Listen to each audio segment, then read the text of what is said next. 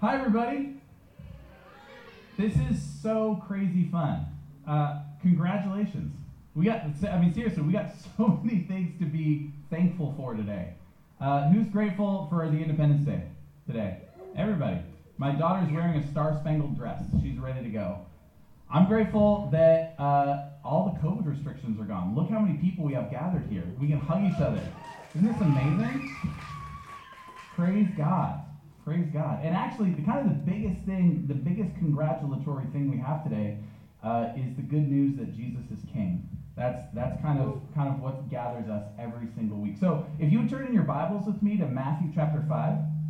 Um, in Matthew five, Jesus is up on a hill and he's talking to a group of people that are sitting on a lawn. Well, we don't know they're on a lawn. They're on the side of a mountain in the Middle East, so probably not a lawn. Maybe maybe some rocks or something like that. But uh, if you can picture yourself, it's to be kind of in that first century mode. If it's helpful to close your eyes, I'm going to read Jesus' words. Just imagine you're sitting there and there's this rabbi uh, from Galilee that's sharing these words to you. So let me read. This is Matthew chapter 5, verse 3. Blessed are the poor in spirit, for theirs is the kingdom of heaven. Blessed are those who mourn, for they will be comforted. Blessed are the meek, for they will inherit the earth. Blessed are those who hunger and thirst for righteousness, for they will be filled. Blessed are the merciful, for they will be shown mercy. Blessed are the pure in heart, for they will see God. Blessed are the peacemakers, for they will be called children of God. Blessed are those who are persecuted because of righteousness, for theirs is the kingdom of heaven. Let me pray really quickly.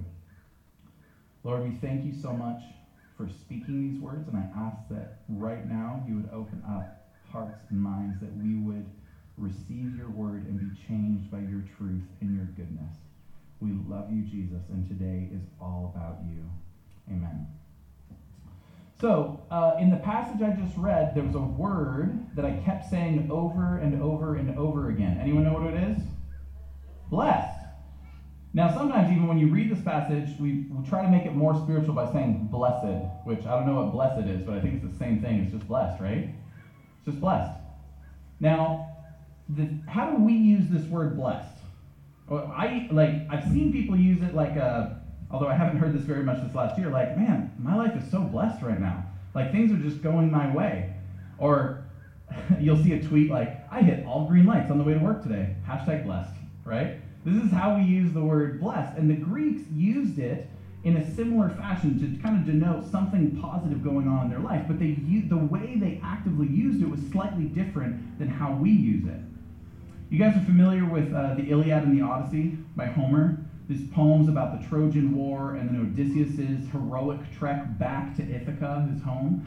In the Odyssey, in the 15th chapter, uh, there's this moment where Odysseus' son, Telemachus, has landed back on Ithaca. And he's landed on the island, and along his journeys, he's picked up like this prophet omen guy. And as they land on the island, they see a bird. And the omen prophet guy says, Hey, that's a good omen, which is weird, but he, says it. That's a good omen. That means that you're going to rule this land and you're going to be really wealthy. That's the message. And uh, Telemachus turns to him and says, if your words come true, well, he says, may your words come true. And if they do, I'm going to shower you with so many gifts and, and so much honor that strangers will walk up to you and say, congratulations.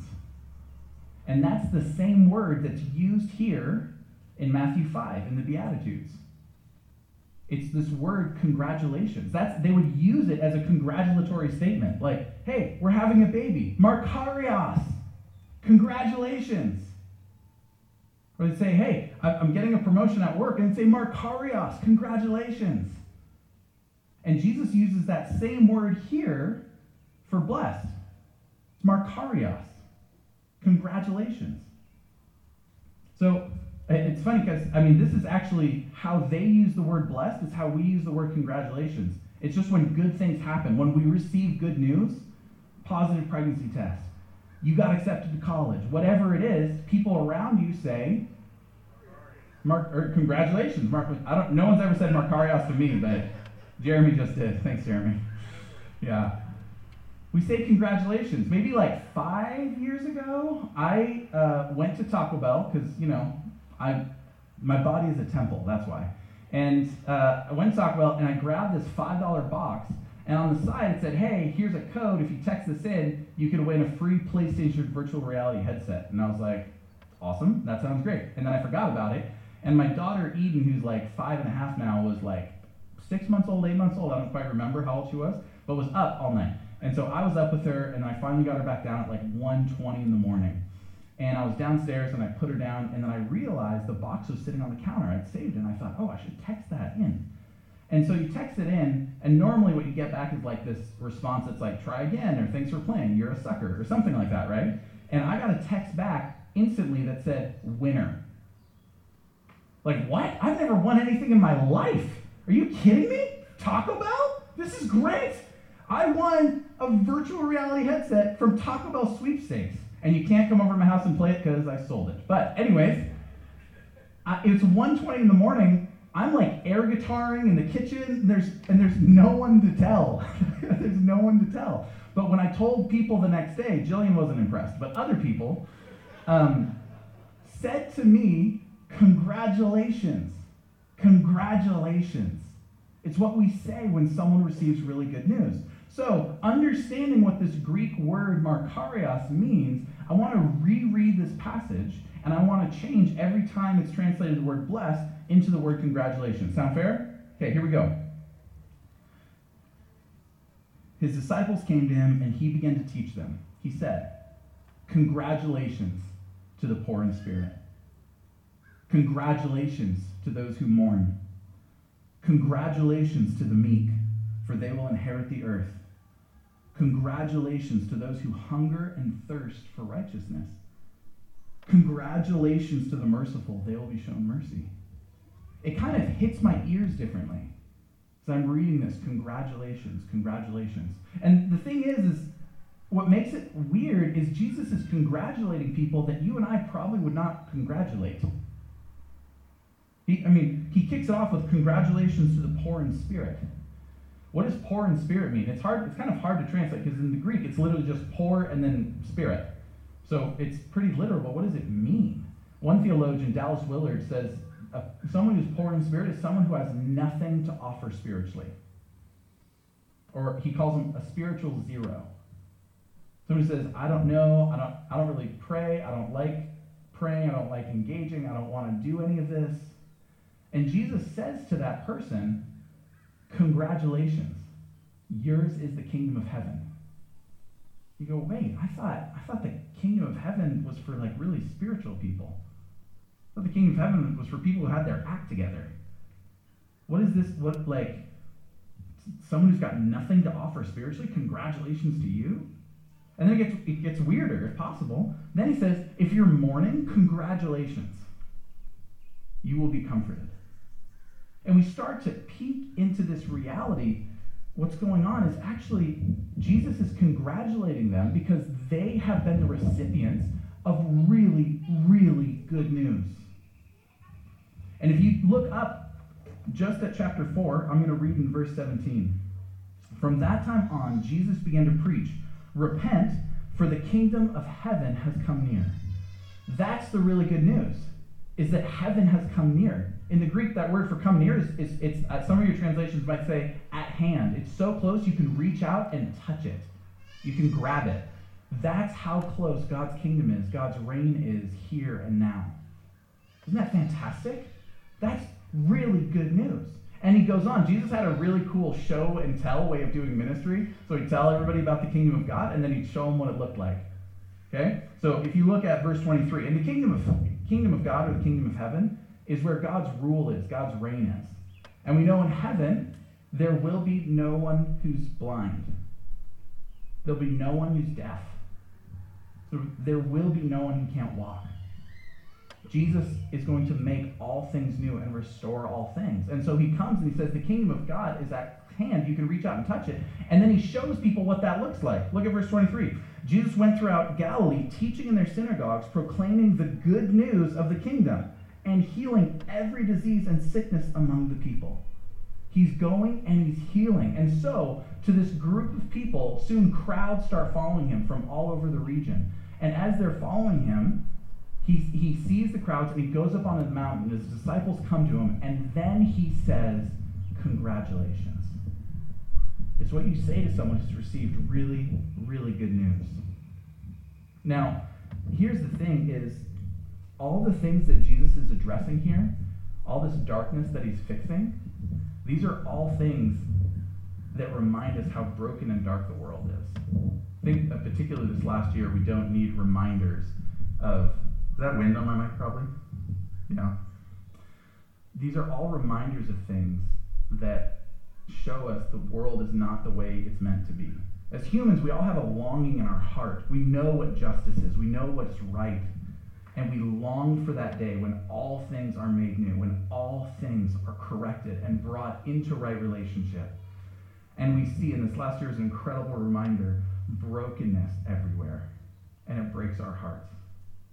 And the good news that Jesus comes and steps into, he says, if you're mourning, if you're experiencing this brokenness right now, congratulations. In the kingdom of heaven, you will be comforted. If you're if you're meek, you, you're you're not going to go out there and take on the whole world. You're you're feeling the anxiety and pressure of the day. Congratulations, you will inherit the earth in the kingdom of heaven. It's the good news about how good the kingdom is. This is not a list of virtues for us to attain if we want to be blessed. This is how good the kingdom of God is here and now today. And the good news is that God is king. And he wants everybody to be in the kingdom. Do you know God wants literally wants everyone to be in the kingdom? Just everybody. This is what 1 Timothy 2, 3 through 6 says. This is good and pleases God our Savior who wants all people to be saved and come to a knowledge of the truth. Does it say he wants some people to be saved? No, no. Everybody. He wants everybody in the kingdom. Absolutely everybody. And he wants it so much. Let me keep reading. There is one God and one mediator between God and mankind, the man Christ Jesus, who gave himself as a ransom for all people Jesus wants everybody in the kingdom so bad that he died on the cross for the whole world. Said, I, I'm willing to die and sacrifice myself for you so that you can come and join this good news kingdom. This kingdom where if you're a part of it, people walk up to you and say, Congratulations. Now, sometimes if you're like me, you might think, Yeah, but my life's a wreck. I'm far from perfect. And I need to like clean up before I go to God. It's kind of like, yeah, I, mean, I've got, I've got to, I've got to make this all good before I go over there because that is too perfect. And the good news is that Jesus takes care of all the crap in our lives for us. He takes it away. We don't have to do the work. We just repent and believe. The, the word repentance literally just means turning around and walking the other direction. And that's what we get to do when we come to Jesus. If we're living like Jesus is not the king, we need to turn around and walk the other way because he is the king. And all we're doing is acknowledging reality that Jesus is king. And when we're sinning, we're just acting like he's not the king. And we're living like he's not the king. And when we're living like he's not the king, we screw up. All this is, when Jesus says, repent and believe because the kingdom of God is near, he's saying, heaven is at hand. Let's start living like it. Turn around and stop living like heaven's not at hand. Live like it is. Because then you're actually experiencing reality the way it ought to be. The kingdom of heaven is at hand. And the thing is, he does the work. He brings us into the kingdom. This is from Colossians uh, chapter 1, verse 13. He has rescued us from the dominion of darkness and brought us into the kingdom of the Son he loves, in whom we have redemption, the forgiveness of sins. Who's active in that verse? Are we the ones doing it, or is he the one doing it? He's doing it. Let me read it again. He has rescued us from the dominion of darkness and brought us into the kingdom of his Son. He does the work. We repent and believe. That's our job. That's what we get to do. And the beautiful part about all of this is that you can experience this reality today. All of us. We I mean, I don't always live like Jesus is king. Sometimes, actually, very clearly, I live like I'm the king. And it's a really bad move. I have a friend who uh, we've been friends for gosh, like six, seven years, and uh, he uh, we during that time uh, has not believed doesn't not a fan of Jesus, not really sure I trust the Bible, this whole thing, but he's kind enough to stay my friend, which is awesome. Because I know a lot of people like that. They're like, yeah, I'll go hang out with the pastor, sure, why not? But he was kind enough and gracious enough to stay my friend. And we've been talking, and uh, maybe a month ago we had this conversation, and uh, at the end of dinner, we were talking about God, we were talking about the Bible, we were talking about Jesus, and at the end of dinner, he said, You know what, Daniel? I just want you to know I just said a prayer. Jesus, if you're real, I need you to show yourself to me. Will you? I said, That's awesome. Great. And we walked away. Maybe two, three weeks later, he texts me and says, I just became a Christian. I was like, wait, what? Hey, hold on. I didn't like I didn't like lead you through a prayer or anything. We just had dinner. What are you doing? You can't do this by yourself. and he, he did though. He he was up all night the night before. All night. Couldn't sleep, tossing and turning. Only got maybe an hour of sleep. And in that haze and in that darkness, in that moment, one word cut through the darkness over and over again Jesus, Jesus, Jesus, Jesus. And he woke up and he found a Bible and he started reading. And guys, we've been talking and hanging out ever since, and his life is changed because of the power of Jesus in his life in incredible ways. Things that he's been struggling with for decades, Jesus is saving him from. That's the power of the kingdom of heaven being at hand, is that it touches each of our souls. I've got darkness in my heart. I've got evil. I've got sin in my life. You have darkness, evil, brokenness in your life. Jesus is one who comes into that space and says, Congratulations. The kingdom of heaven is near. You can live differently. You can choose my kingdom over everything else. And that is really, really good news and he offers us eternal life starting today. You know, this part of the reason we're doing this outside, we could do church inside today, although I'm so glad we're not. Part of the reason is when I, you guys remember when I won that virtual reality headset, I told you it was like 1:30 in the morning. My joy wasn't complete. I couldn't share the good news with anybody. I was like erupting on the inside. Like I gotta tell somebody. I'm like texting people. I'm like, ah, maybe they wake up. I don't know. Will they? No, they didn't. Okay. I had to wait till the next day. That's the thing. When you get good news, your joy about that good news is not complete until you can share it with somebody. And that's what we get to do today. We get to share the good news that Jesus is king to Sherwood. We get to share the good news that Jesus is king to one another. We get to believe that he's king and that he will change and has changed our lives.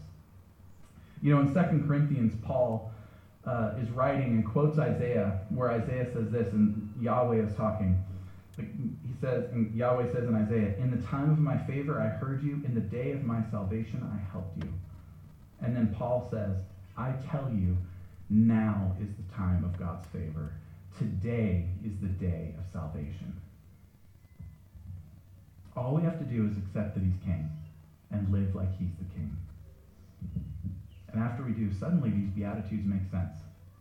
Suddenly, this list of congratulations about being poor in spirit, about being meek, suddenly they make sense. If Jesus is king and his kingdom is at hand, we get to live like it. So, if you would all stand with me, we're going to pray together. And if you would pray this prayer with me, if you've never accepted Jesus as your Lord, this is the time to do it. And if you've been walking with Jesus for decades, pray this prayer with me. All we're going to do is acknowledge that Jesus is our King, that He's our Lord, and that we live our lives for Him. Let's bow our heads and pray together. Lord, we thank you for your goodness. We thank you for your truth. We thank you that you're the King. Lord, please forgive me for my sin. Forgive me for living like you're not the king. Lord, I pledge this day on to repent and follow you, to live like you're the king of my life. Lord, save me, help me where I need help, and show me the work that you have for me. Amen. We're going to spend some time singing and worshiping right now. And we're going to celebrate the goodness of God. If today is the first time you ever prayed that prayer, I'm going to have the prayer team go by that lamp pole back there. So members of the prayer team would go to that lamp pole. If you prayed that prayer for the first time, uh, would you go and talk to somebody and say, "Hey, I just prayed that prayer. I've never prayed that before. Jesus is my King. Now what?" And they would love to talk with you and pray with you. And for everyone else, let's celebrate the good news that Jesus is King.